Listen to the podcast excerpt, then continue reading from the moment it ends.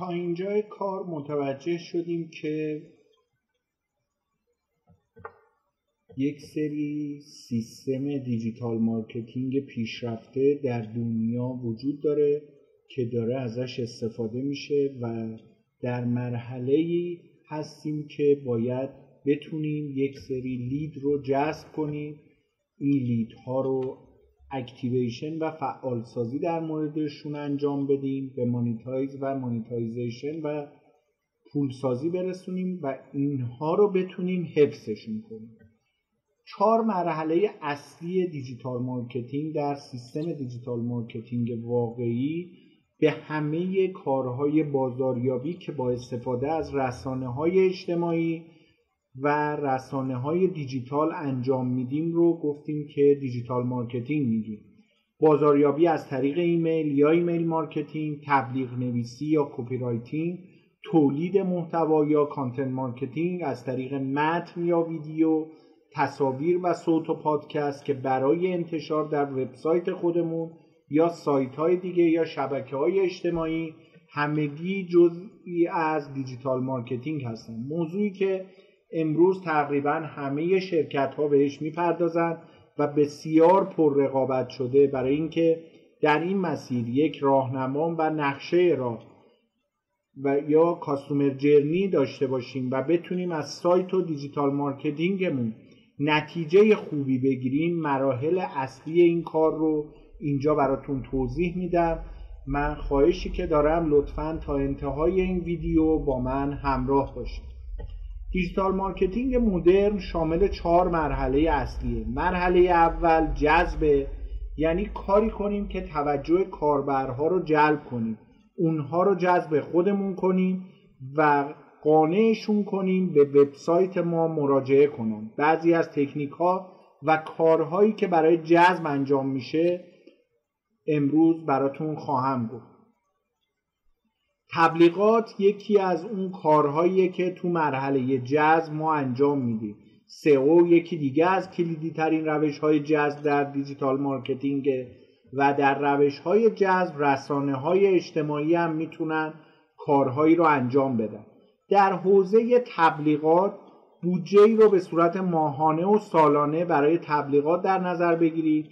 تبلیغات در سایت های پربازدید که مخاطب هدف ما رو دارن تبلیغات کلیدی در گوگل و تبلیغات کلیکی در گوگل. تبلیغات در اپلیکیشن ها و شبکه های اجتماعی می‌تونه باعث جذب کاربر بشه. البته باید سعی کنیم رسانه های مناسبی برای تبلیغ انتخاب کنیم تا کاربرهای با کیفیتی جذب کنیم و منظور من از کاربر با کیفیت کاربری هستش که محصولات یا خدمات ما براش کاربرد داره و احتمال اینکه بعد از جذب اقدام به خرید کنه زیاد میشه. دیگری رسانه های اجتماعی رسانه های اجتماعی مثل اینستاگرام، لینکدین، توییتر، فیسبوک یا حتی روبیکا که یکی از رسانه های داخل کشور ما هستش بستر بسیار خوبیه برای اطلاع رسانی و معرفی خدمات و محصولات ما و در نهایت جذب مخاطب. لطفا توجه داشته باشید در, این در کنار انتشار محتوای اطلاع رسانی می‌تونیم انواع مسابقه جایزه و قرعه‌کشی یا راه اندازی کمپین های فروش رو هم در رسانه های اجتماعی داشته باشیم. با استفاده از این تکنیک ها می‌تونیم کاربرها رو جذب کنیم و اونها رو به سایتمون بیاریم. SEO یا Search Experience Optimization یا SEO یعنی کارهایی که باعث میشه وقتی کاربر هدف ما عبارتی رو در گوگل یا بقیه موتورهای جستجو مثل بینگ، یاندکس یا یا جستجو می‌کنه اون موتور جستجو سایت ما رو بالاتر از بقیه به کاربر نشون بده. البته سئو فرایند پیچیده و وقتگیری داره ولی وقتی به سمر بشینه نتایجش بسیار شیرین هست و قدرت جذب بسیار بالایی داره. پس در مرحله جذب چون امروزه هر کاربری هر چیزی رو که می‌خواد اول از همه در گوگل یا سایر موتورهای جستجو search می‌کنه و سراغ اولین نتایجی که گوگل بهش نشون میده میره. بنابراین گزینه های اول گوگل بودن می‌تونه جذب بسیار زیادی رو برامون انجام بده. و معیارهای قابل سنجشی هم برای جذب باهاش آشنا خواهیم شد در ادامه.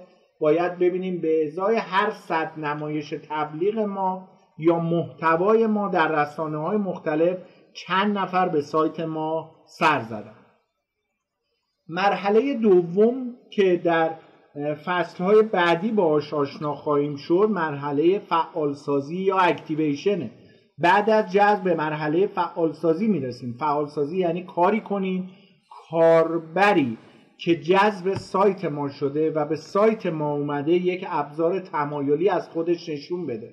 مثلا در سایتمون ثبت نام کنه یا عضو خبرنامهمون بشه یا آدرس ایمیل و یا شماره تلفن همراهش رو بهمون بده. برای این کار باید محتوای خوب و یا محصول رایگان یا محصول جذاب به کاربر ارائه بدیم و به گونه ای رفتار کنیم که کاربر ما قانع بشه اطلاعاتش رو در اختیار ما بگذاره. معیار سنجش فعالسازی یا اکتیویشن باید ببینیم به ازای هر صد نفری که از سایت ما بازدید کردن چند نفر اطلاعاتشون رو در اختیار ما گذاشتن و بسیاری از KPI استراتژی های دیگه که در ادامه راه با هم آشنا باهاش خواهیم شد. پولسازی مرحله سومه. بعد از جذب کاربرها و به دست آوردن اطلاعات تماسشون با باز کردن یک کانال ارتباطی باید بتونیم از این افراد درآمد ایجاد کنیم. در این مرحله پیشنهادهای فروش خدمات و محصولاتمون رو به کاربرهای هدف ارائه میدیم. به عبارتی کاربر هدف باید دقت کنیم. به عبارت کاربر هدف. چرا؟ چون باید کاربرهایی رو که جذب کردیم و اطلاعات تماسشون رو داریم درست دستبندی کنیم و بر مبنای علاقه و سلیقهشون بهشون پیشنهادات فروشمون رو ارائه کنیم. یعنی با توجه به سابقه فعالیتی که افراد در سایت ما داشتن که قبلتر گفتم با سایت هایی مثل هاجر یا ابزارهایی مثل دبلیو استاتیک می‌تونیم این کار رو انجام بدیم. و صفحاتی که بازدید کردن پیام های مناسبی براشون آماده کنیم. مثلا من در سایت خودم هم خدمات طراحی وبسایت ارائه میدم و هم خدمات سئو. اگه کاربری صفحات مربوط به طراحی سایت رو بیشتر دیده باید پیشنهاد طراحی سایت رو بهش بدیم و اگر صفحات خدمات سئو رو بیشتر دیده یعنی احتمالا سایت داره و باید بهش خدمات سئو رو پیشنهاد بدم و خدمات طراحی رو بهش نباید پیشنهاد بدم که منصرف بشه. و معیار قابل سنجش ما برای پولسازی بهترین معیار برای سنجش مرحله پولسازی درآمد به ازای هر نفر هست.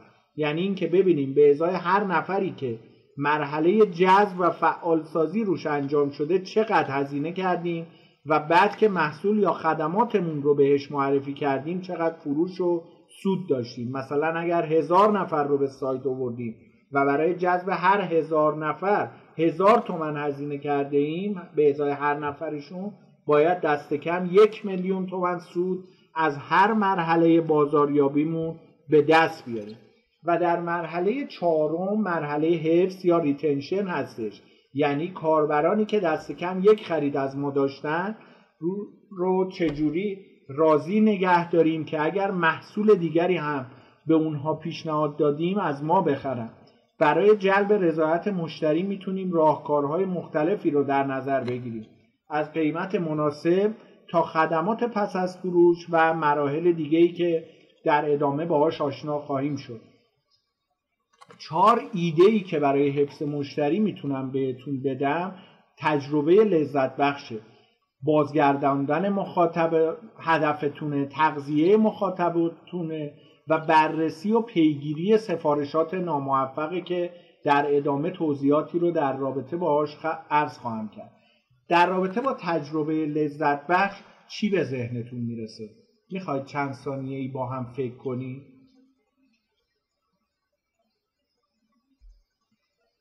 درسته.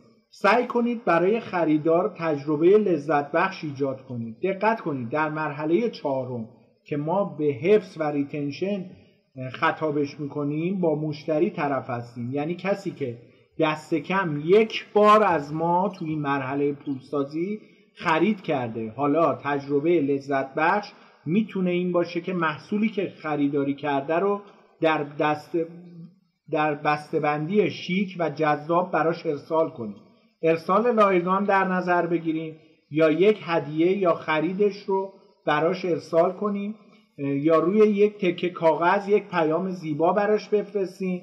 خلاصه با کمی خلاقیت میشه کلی کار انجام داد.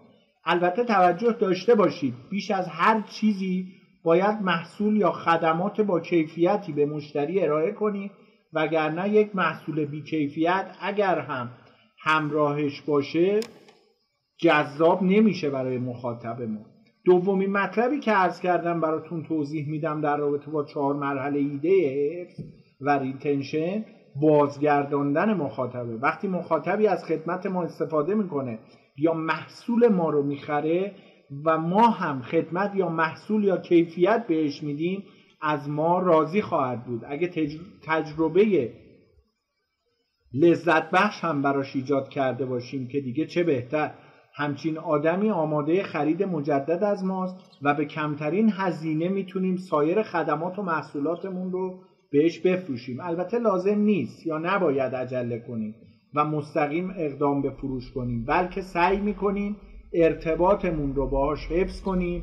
مثلا به طور هفتگی بهش ایمیل یا پیامک می‌زنیم و مطالب مفید و کاربردی رو بهش یادآوری می‌کنیم به خصوص در مورد محصولی که خریده می‌تونیم نکاتی رو بهش بگیم یا محصولات جانبی و مرتبط رو بهش معرفی کنیم یا مناسبت ها رو تبریک میگیم و با این کار مشتری رو مجدد به سایتمون میاریم که از مرحله فعالسازی دوباره به مرحله حفظ می‌رسیم. باید کاری کنیم سایت و شبکه اجتماعی ما رو همواره در خاطرش داشته باشه. صد البته اصل مفید بودن رو در نظر داریم و جوری رفتار نمی کنیم که مزاحم مخاطبمون بشیم.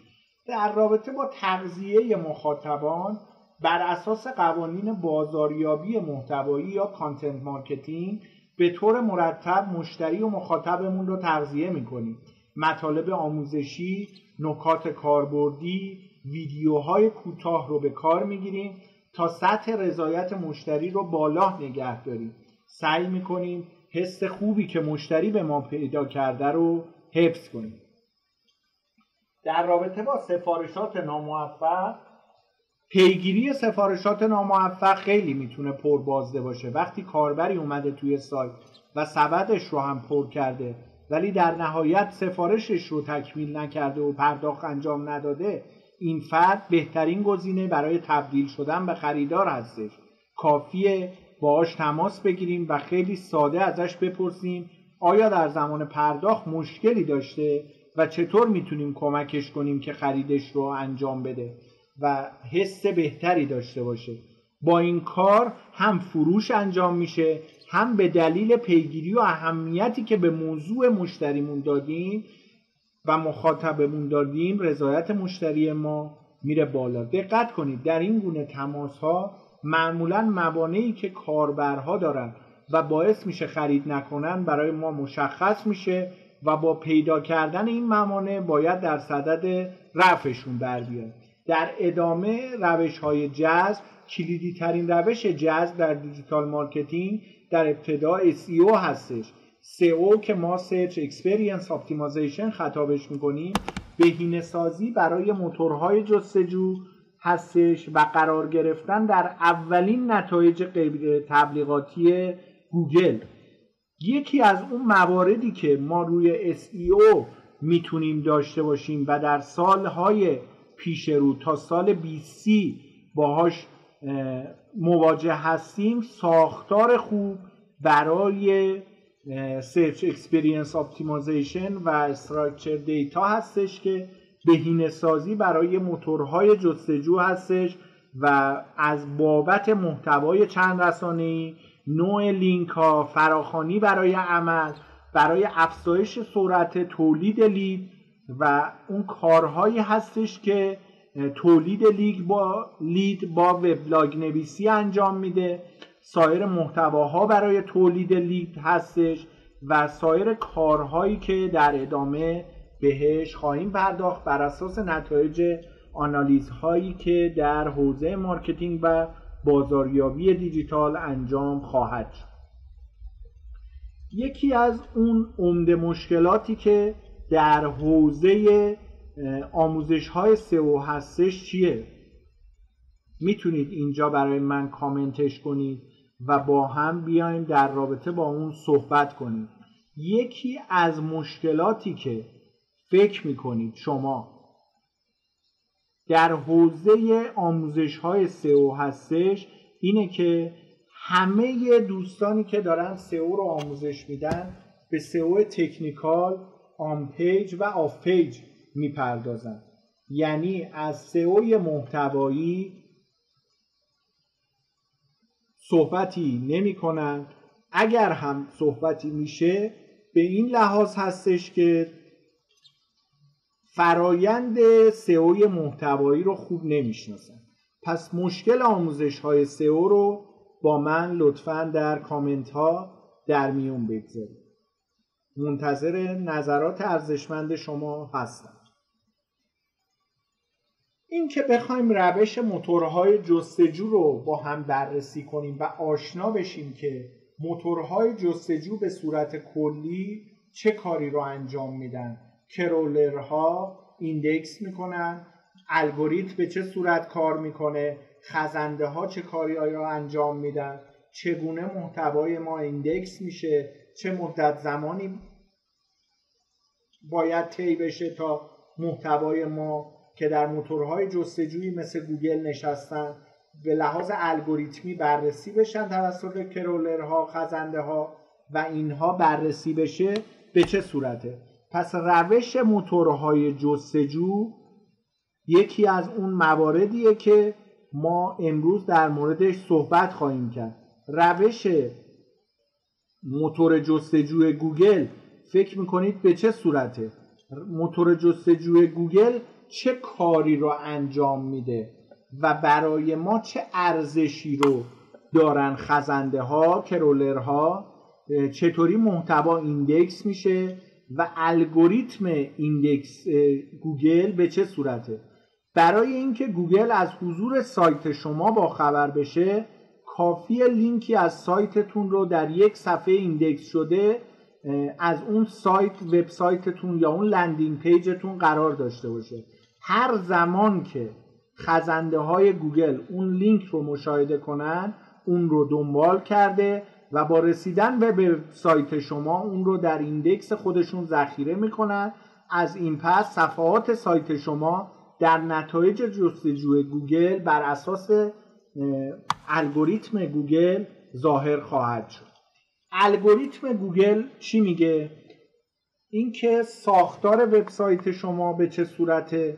سرعت وبسایت شما به چه صورته کیفیت محتواتون چجوریه لینک هاتون میزان خواناییتون و نوع عبا نوعی عوامل دیگر که تقریبا بالای 200 عامل رو شامل میشه. می‌خوایم در موردش صحبت کنیم. موتورهای جستجو مانند گوگل لینک ها رو دنبال می‌کنن. اونها لینک ها رو از یک صفحه به دیگر صفحات دنبال می‌کنن.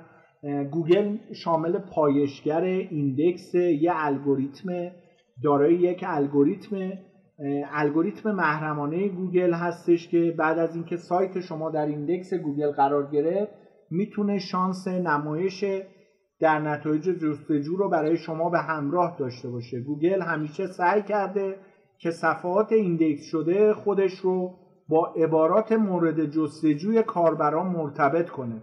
پس ما متوجه شدیم که صفحه نتایج جستجوی گوگل با عنوان SERP یا SERP بین 7 الی 10 وبسایت رو در خودش میگنجونه که از دید گوگل مرتبط ترین نتایج با عبارت مورد جستجوی کاربرانش میشه. ارزش لینک ها در موتور جستجوی گوگل به چه صورت؟ درک اهمیت لینک ها برای موتورهای جستجو به ما کمک می‌کنه. تا از نحوه کار اونها با این لینک ها آشنا بشیم. تعداد لینک هایی که به سمت یک صفحه اشاره می‌کنن تعیین کننده اهمیت اون صفحه. بنابراین هرچه تعداد لینک های یک صفحه بیشتر باشه موتورهای جستجو تصور می‌کنن که اون صفحه دارای اطلاعات بیشتر و مهمتری است. هم لینک های داخلی منظور من هست در این لحظه از لینک ها. که اینجا هم بهش اشاره کردم. جز الگوریتم های گوگل. هم لینک های خارجی و backlink ها به گوگل در رتبه بندی صفحات کمک می‌کنن. ارزش لینک ها هم متفاوته. سایت هایی که دارای backlink زیادی هستن لینک هاشون هم متعاقبا ارزش بیشتری نسبت به سایت های کوچکی که لینک های خارجی کمتری دارند هستن. سئو و گوگل رابطه معناداری با هم دارن. سئو مجموعه بهینه سازی است که بر روی سایت انجام میدیم تا صفحاتمون در رتبه های بالای نتایج جستجو قرار بگیره. در روند سئو وبسایت تلاش هایی صورت می‌گیره که مطابق با الگوریتم های گوگله با اینکه الگوریتم گوگل از بدو پیدایش تا این لحظه کاملا مبهم بوده اما نتایجی که آزمایشات مختلف و طی آزمایشات مختلف گرفته شده ما رو به ایده های خوبی از سئو رسونده. سئو سایت شما نبایست در جهت فریب موتورهای جستجو مانند گوگل باشه. گوگل سعی داره همیشه که مرتبط ترین نتایج رو برای کاربران خودش نمایش بده. اگه سعی دارید در زمان کمتری به رتبه های بالای گوگل برسید از کلمات کلیدی بلندتری شروع کنید. و وبسایت خودتون رو کاملا متناسب با عبارت مورد جستجوی کاربرانتون تدوین کنید. پس ما متوجه شدیم در این مبحث که الگوریتم گوگل بیشترین نوعش روی ساختار سایت و بر اساس structure data یی که سرعت کیفیت محتوا نوع لینک های ورودی یا خروجی و backlink ها و میزان خوانایی و سایر عوامل دیگر رو شامل می‌شد که باهاش آشنا شدیم. حالا می‌خوایم ببینیم مأموریت گوگل چیه. مأموریت گوگل در یک جمله خلاصه شده. ساماندهی اطلاعات جهان و در دسترس و مفید ساختن اون برای همه. حالا این یعنی چی؟ مأموریت گوگل من منتظرم تا شما چند لحظه ای فکر کنید تا بتونیم با هم مأموریت گوگل رو بررسی کنیم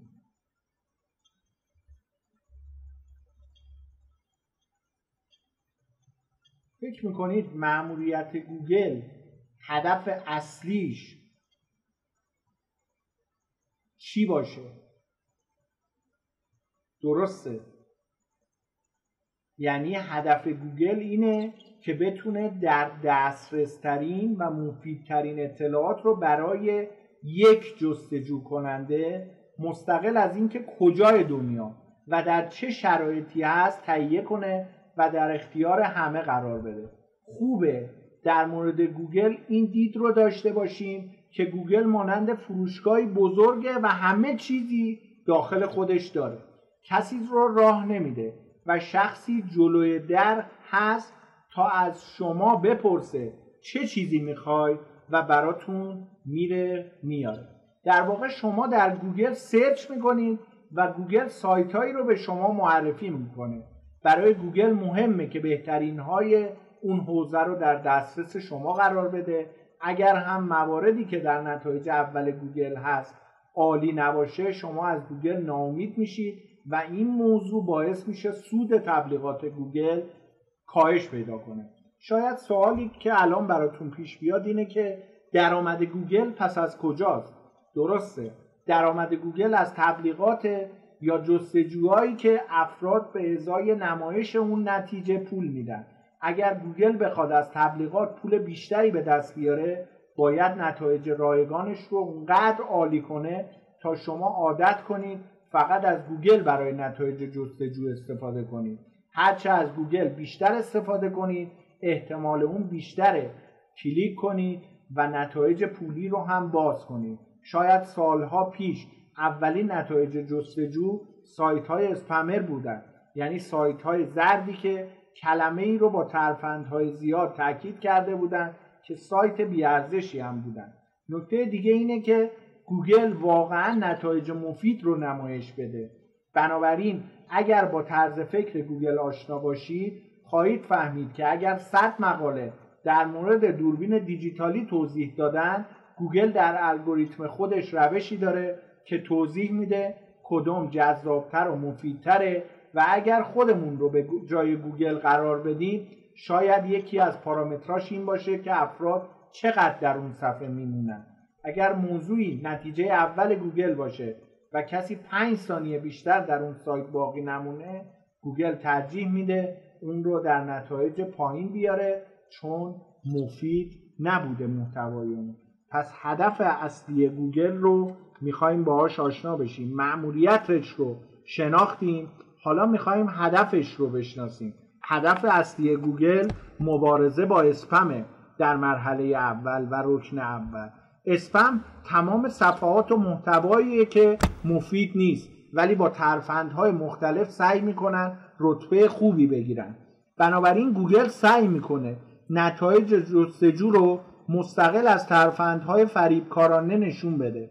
spamming در سالهای قبل در حدی ساده بود که شما می‌تونستید keyword رو در زیر یک مقاله چند بار تکرار کنید. شاید بپرسید آقای رستمی keyword یعنی چی؟ همون keyword و کلمه کلیدی که تا چند رتبه در گوگل بالا بیاید ولی اکنون که چند وقتی از این موضوع و چند سالی سپری شده از این حالت spamming الگوریتم پیچیده و کامل شده گوگل اگر ما بیایم چنین کاری رو درش انجام بدیم ده صفحه عقبتر می‌بره محتوای ما رو. با این کار گوگل شما رو فریبکار تشخیص میده و نه تنها رتبه شما بهتر نمیشه بلکه بدتر هم میشه. بنابراین هدف گوگل اینه که هر موردی خارج از روال طبیعی رو تشخیص میده و سعی می‌کنه جلوی اون رو بگیره.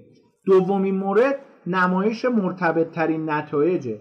مرتبط ترین ها اگه کسی آموزش باغبانی رو بیاد سرچ کنه مرتبط ترین نتیجه حتی به محل سکونت شما هم بستگی داره. اگر شما در تهران باشید احتمالا مرتبط ترین نتیجه با کسی که در شهر یا حتی کشور دیگه ای هست تفاوت داره. گوگل برای تشخیص مرتبط ترین نتایج تمام کلمات مترادف هم خانواده جمع و مفرد و مرتبط و یا حتی غیره را تشخیص میده. مثلا فرض کنید مقاله در مورد این موضوع بنویسید که مدیر خوب چه خصوصیاتی باید داشته باشه. کلمات مترادف مدیر می‌تونه سرپرست رئیس مسئول رهبر و شاید چیزهای عناوین دیگه ای باشه.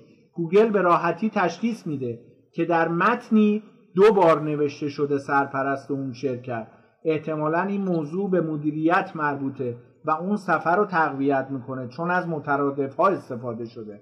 بنابراین برای سئو کردن یه محتوا لازم نیست که متن مصنوعی شامل کلمات تکراری و خسته کننده بنویسیم. تا به گوگل ثابت کنیم محتوامون خوب هست.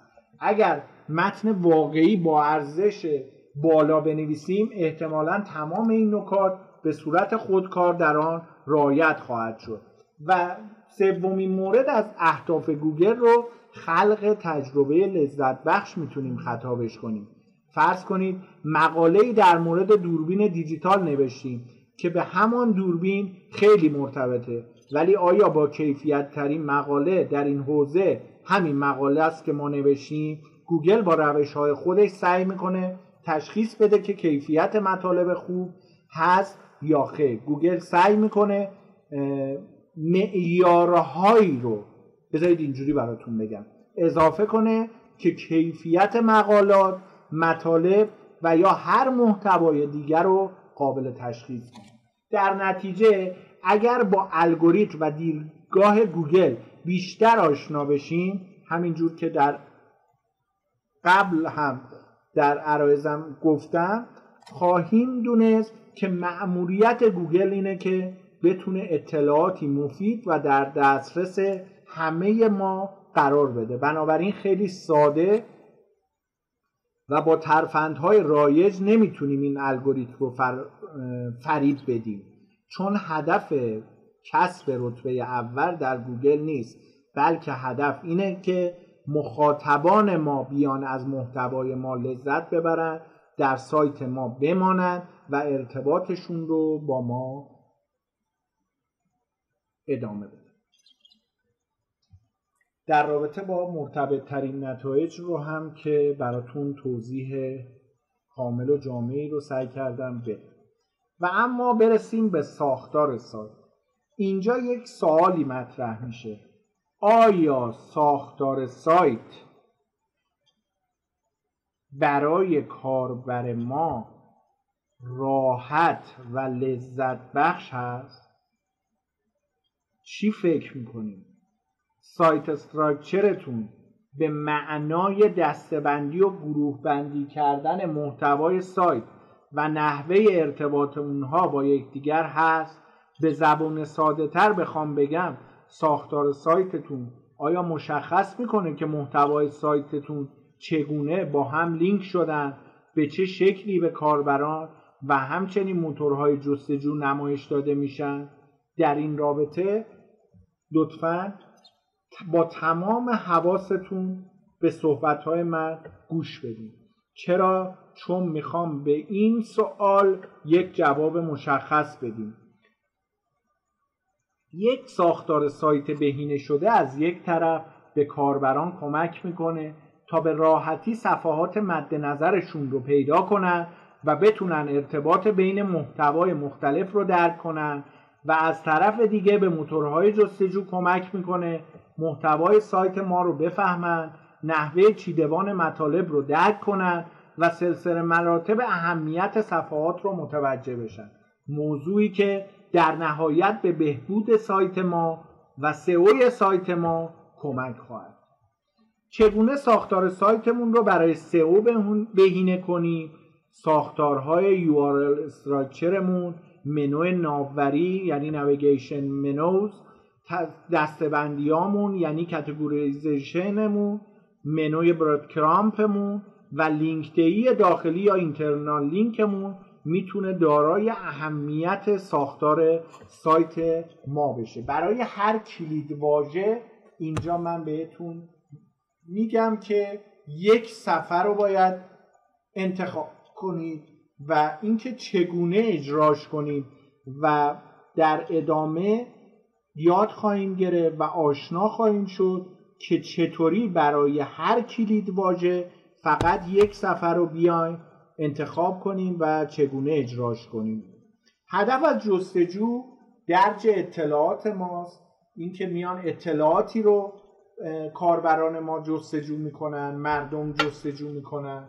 آدرس سایت رو به صورت مستقیم و direct میان می‌نویسن روی موتورهای جستجو.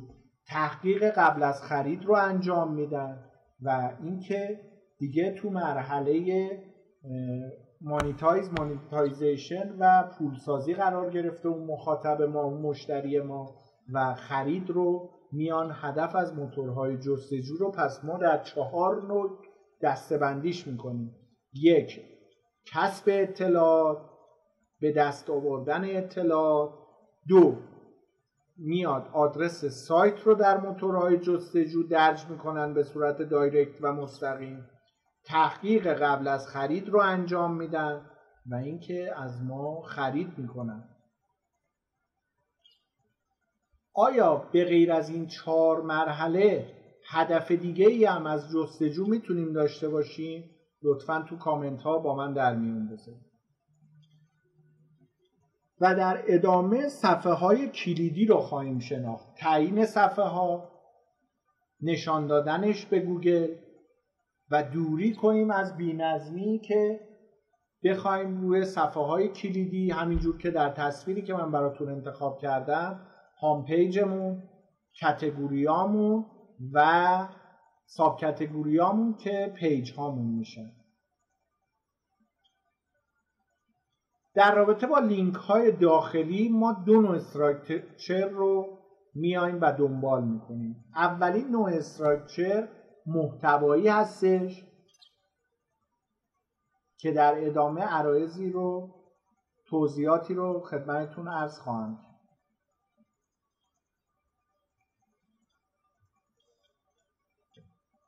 در رابطه با لینک های داخلی اولین چیزی که از رابطه بازاریابی موتورهای جستجو یا همان جستجوی هزینه ای میایم و به دست میاریم چه موردی هستش؟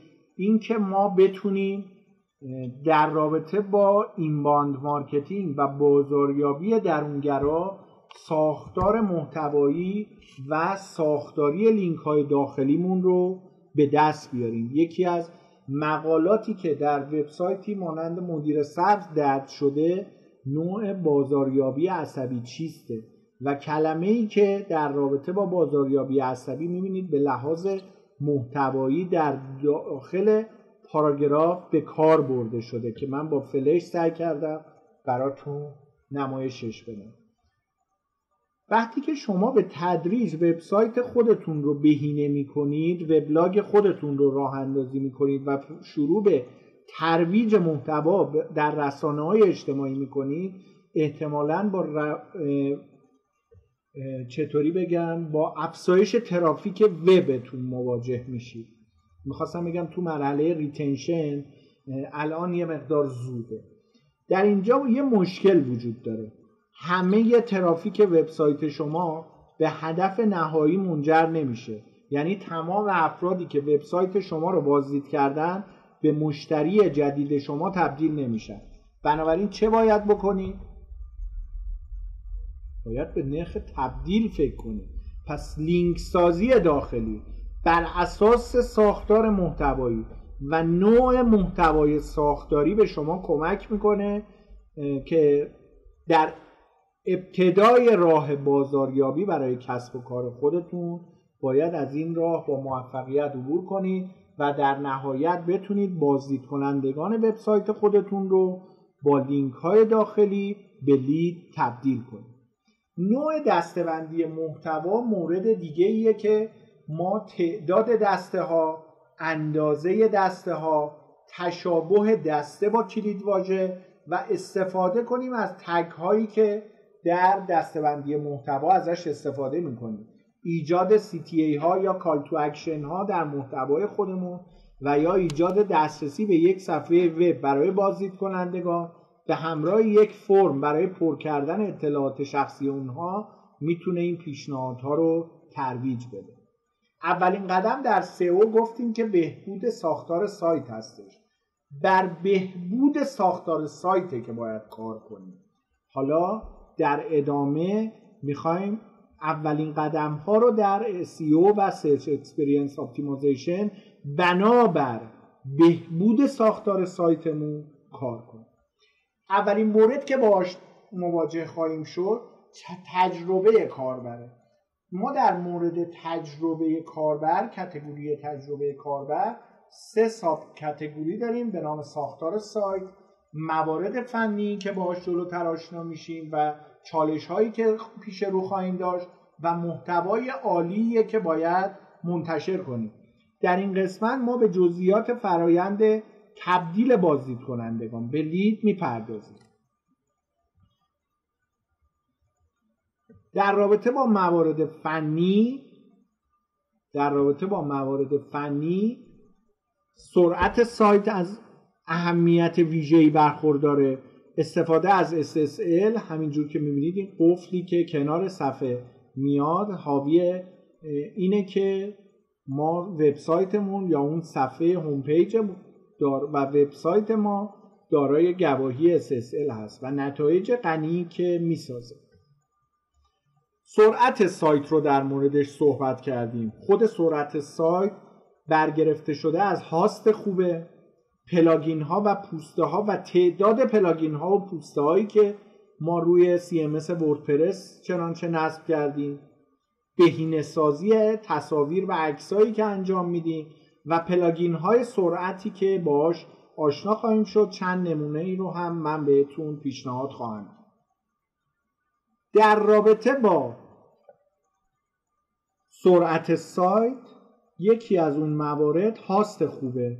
ما با ابزارهایی به نام gtmetrix.com می‌تونیم این مورد رو بررسی کنیم که می‌تونیم وارد وبسایت gtmetrix.com بشیم. الان با هم عملیاتی انجامش میدیم.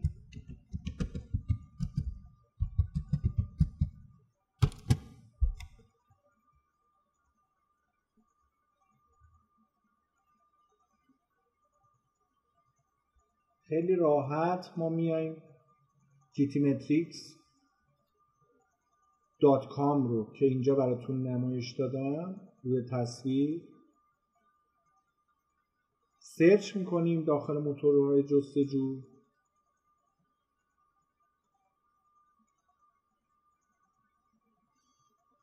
یک بار دیگه هم انجامش بدیم.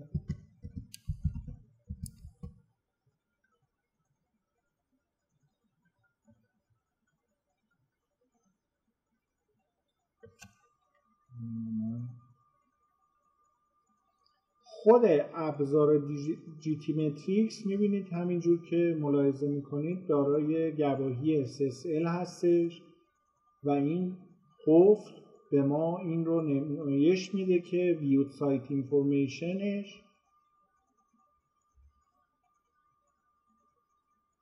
بله دارای گواهی SSL هستش. حالا ما یکی از سایت هایی که می‌خوایم بررسی کنیم اینجا با هم خیلی راحت می‌تونیم قبل از بررسی سایت اینو بگم که به صورت رایگان اینجا ثبت نام کنیم. یا اگر اکانتی از قبل داشته باشیم می‌تونیم به اکانتمون لاگین کنیم. که من سعی می‌کنم لاگین کنم. ببینم. لاگین می‌کنه با اکانت قبلی من.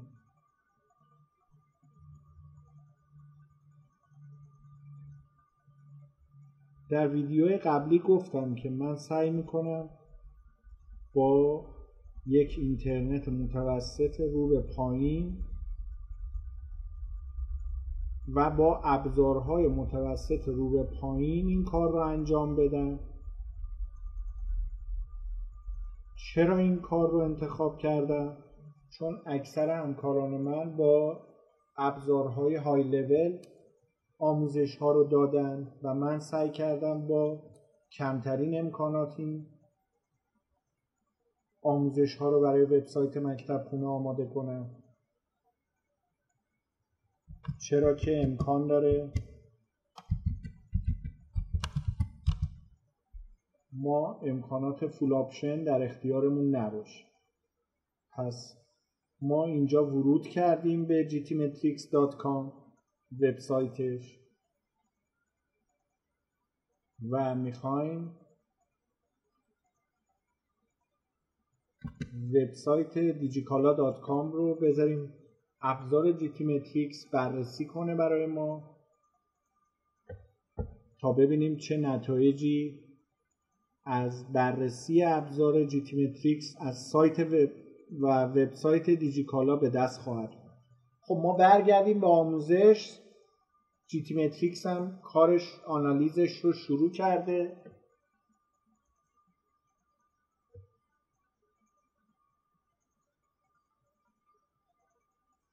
من سعی می‌کنم که تو این صفحه بمونم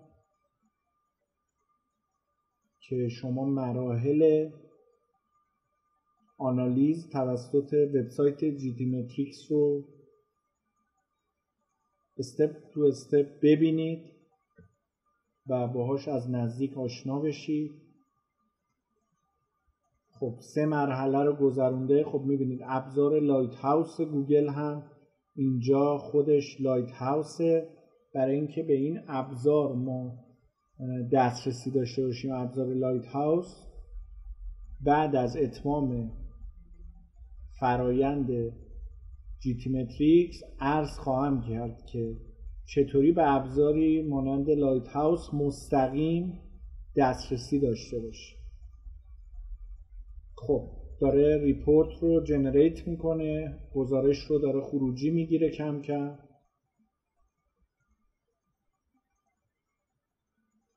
از وبسایت دیجیکالا.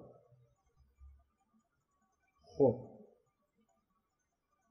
performance report رو برای ما آماده کرد. ملاحظه کردید که در کمتر از چند دقیقه برای ما این گزارش آماده شد. ما توی ابزار GTmetrix هستیم در حال حاضر. می‌تونیم retest بگیریم تست مجدد. می‌تونیم مانیتور کنیم setup alerts بذاریم یا وارد page setting بشیم و اونجا فرایندهایی رو اعمال کنیم. GTmetrix grade ی که به وبسایت دیجیکالا داده در این لحظه. grade F هستش performance ش 17 درصد هستش. خب برای اینکه این ابزار رو ببینیم که چه اطلاعاتی هست و برای اینکه metrics detail ش رو ببینیم و توضیحاتش رو ببینیم که باید نرمش چقدر باشه.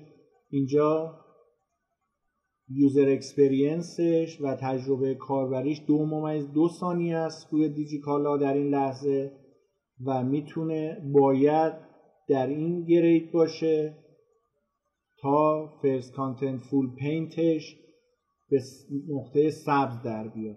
همینجور که اینجا ملاحظه می‌کنه okay داده.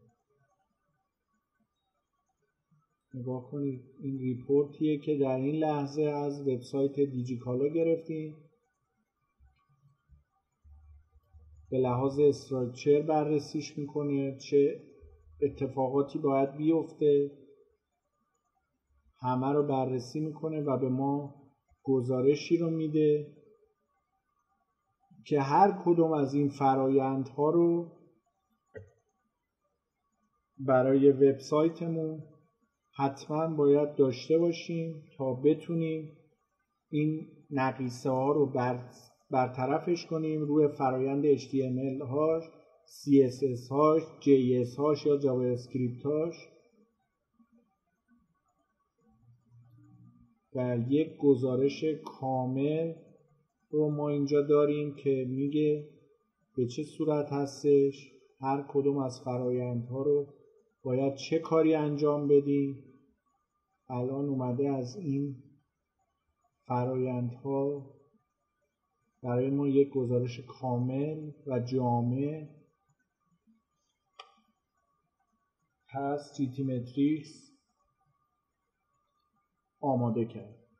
پس ابزار جیتی متریکس رو من بهتون پیشنهاد می‌کنم که حتما وبسایتتون رو درش وارد کنید درج کنید اینجا می‌تونید روی اکانتتون ورود کنید.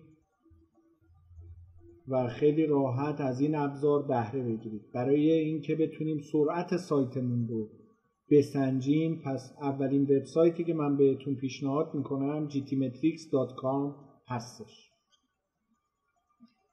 در ادامه عرایزم گفتم که پلاگین ها و پوسته ها و اون تعدادی که ما روی CMS ی مثل وردپرس نصب می‌کنیم مهمه و اینکه پلاگین های سرعت باید چی نصب کنیم؟ چند تا قرار شد من بهتون پیشنهاد بدم. من خودم همیشه از WP Rocket استفاده کردم ولی WP Fastest Cache هم به شما پیشنهاد می‌کنم. شاید با وبسایت شما عجینتر باشه جوینتر باشه و دو تا ابزاری هستش که می‌تونید ازش استفاده کنید داخل کشور ایران. و نوع Secure Socket Layer و SSL که ما بهش گواهی SSL خطاب می‌کنیم برای امنیت ارتباط برای به دست آوردن رتبه بهتر در گوگل و رضایت خریدار هستش که ما گواهی SSL رو حتما باید داشته باشیم. یکی از معیارهای سرعت سایت هست و روی رتبه بندی الگوریتم گوگل یک معیار اساسی شناخته شده. مراحل نصب SSL رو هم اگر بخوام براتون بگم خرید یا تهیه SSL به صورت فری و رایگان هستش. ورود اطلاعات در پنل سایت هستش.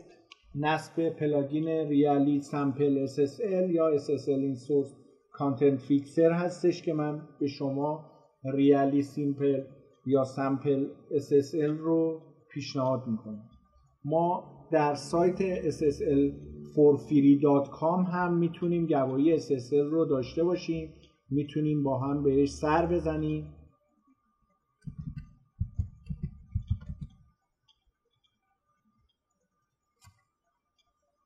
سرچش کنیم.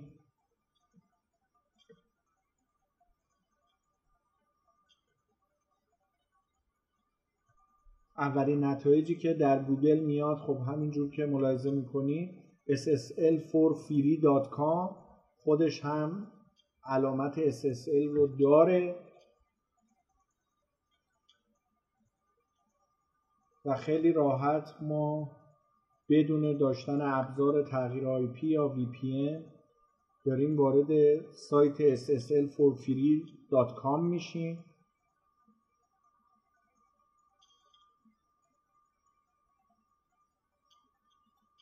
فرایند رو هم می‌بینید. بسیار ساده. وارد ssl4free.com میشیم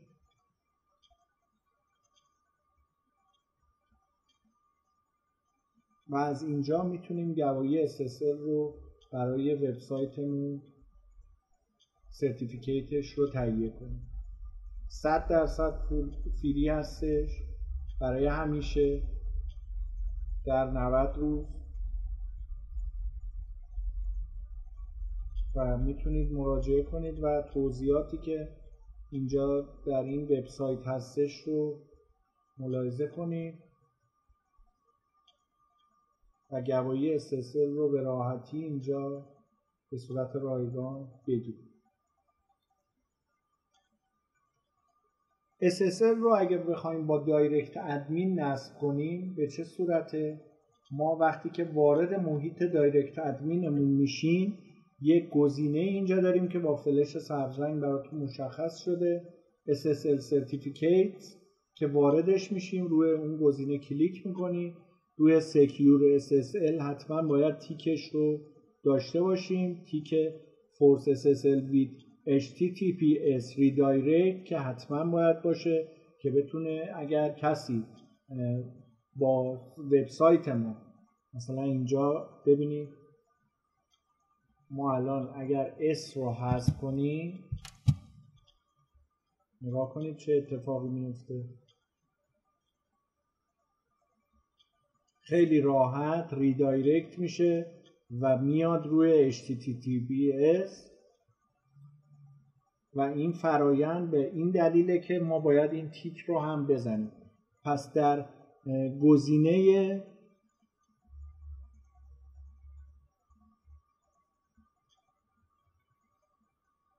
دایرکت ادمین گزینه SSL Certificate دو تا تیک رو باید بزنیم. یکی تو بخش مودیفای که نام domain مون رو مشخص می‌کنیم. و یکی هم تو بخش private که Force SSL with HTTPS Redirect رو حتما باید تیکش رو بزنیم. در مرحله بعدی تو خود بخش SSL Certificate گزینه free automatic certificate from لت انکریپت رو ما مشخص می‌کنیم. آدرس سایتمون رو مشخص می‌کنیم روی کامان نیم. کی سایزمون رو من پیشنهاد می‌کنم رو 2048 بذارید و وارد صفحه مراحل نصب SSL شدیم. یک مثالی اگه بخوام براتون از جیسون ها و جیسون ال ها بزنم اینکه این کد رو در ابتدای مقاله می‌ذاریم و چه اطلاعاتی رو به گوگل منتقل می‌کنه در بخش structure data کدهایی که اطلاعات بیشتری درباره صفحه سایت به موتور جستجو میدن هستش که این رو در دوره SEO 2024 انشاءالله برای شما به شرح خواهم گفت که گزینه JSON LD به چه صورتش هستش structure data ش چه کار می‌کنه و انواع داده ساختارمند روی schema dot رو براتون خواهم گفت که انواع داده ساختارمند به چه صورت هستش چه کارهایی رو انجام میدن و روی schema dot ما باید چه کارهایی رو انجام بدیم. بتونیم از منابعی که برای search experience optimization می‌تونه برای ما کمک حالمون باشه به چه صورت؟ باید باشه. پس انواع داده ساختارمند رو می‌خوایم بهش ورود کنیم. روی structure data مثل schema.org تفاوت داده ساختار یافته رو هم امروز براتون خواهم گفت با غیر ساختار یافته structure و unstructure که در رابطه با مباحث داده کاوی یادگیری ماشین و کلان داده ها یا big data هستش که ما می‌تونیم داده ها رو به دو دسته تقسیم بندی کنیم. داده های ساختار یافته و داده های غیر ساختار یافته که در رابطه باهاش توضیحاتی رو خدمتتون عرض خواهم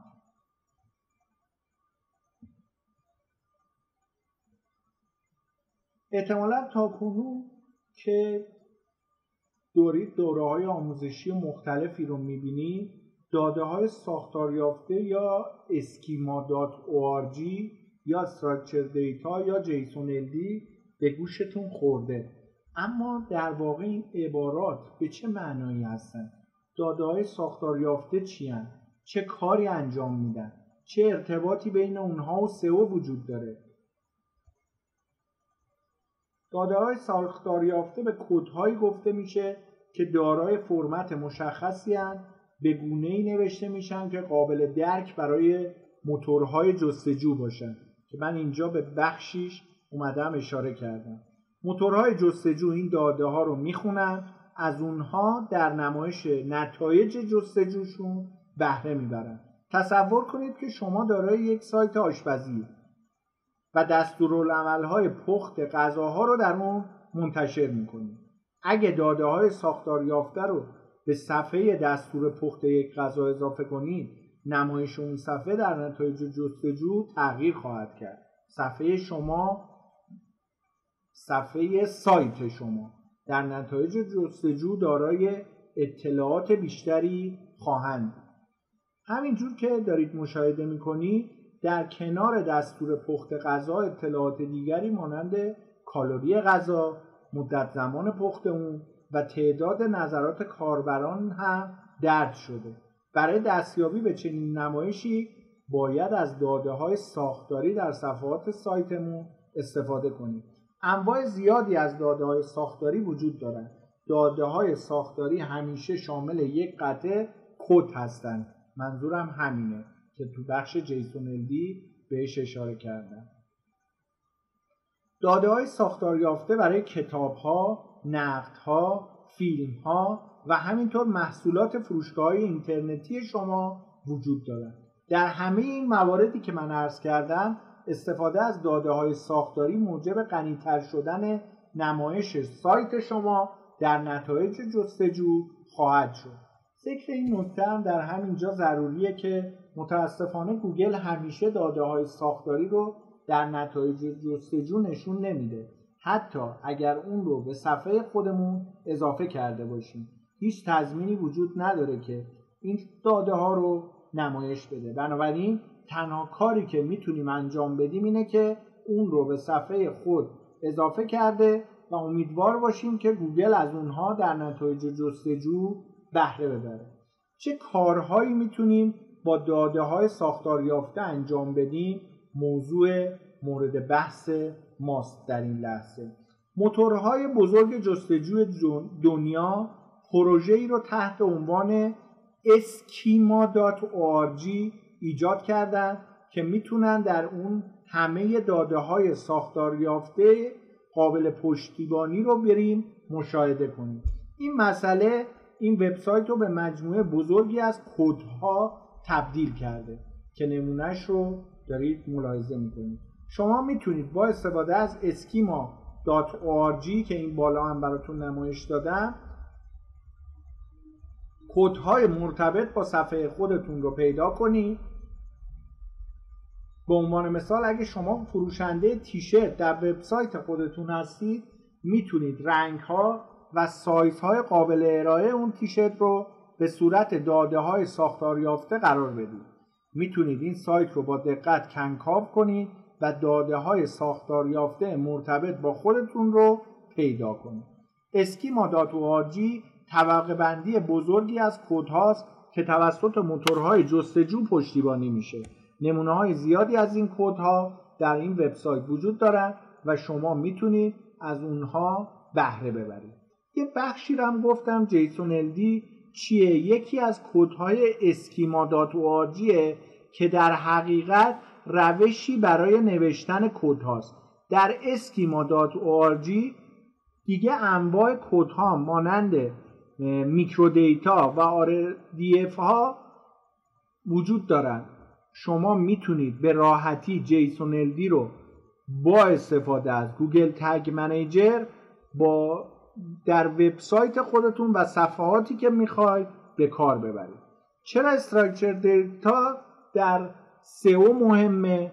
structure data در سئو دارای اهمیت بسیار بالاییه. چرا که به گوگل کمک می‌کنه که راحتتر به موضوع صفحه شما پی ببره. گوگل نیاز داره که بدونه سایت شما درباره چیه تا بتونه اون رو در نتایج جستجو نشون بده. استفاده از structure data به مثابه صحبت با گوگل و بیان اطلاعات صفحه به اونه. این مسئله مطمئنا در رتبه سایت شما تاثیرگذار خواهد بود. یکی از اون مواردی که شاید براتون سوال بشه آیا در استفاده از کدها مهارت نداریم؟ می‌تونیم از پلاگین, پلاگین های وبسایت مثل ام وردپرسمون استفاده کنیم. اگر از سیستم های مدیریت محتوا استفاده می‌کنید می‌تونید با بهره بردن از پلاگین ها داده های ساختاری متنوعی رو به صفحات اضافه کنید. اگه بخوام براتون مثال بزنم با استفاده از این پلاگین ها می‌تونید به آسانی داده های ساختاری مرتبط با مکان فروشگاه رو در صفحات قرار بدید. نیازی به کلنجار رفتن با کدها نیست و صرفا می‌تونید با یه پلاگین این کار رو انجام بدید. پلاگین های زیادی در این زمینه وجود دارن و با جستجو می‌تونیم به اونها دست پیدا کنیم.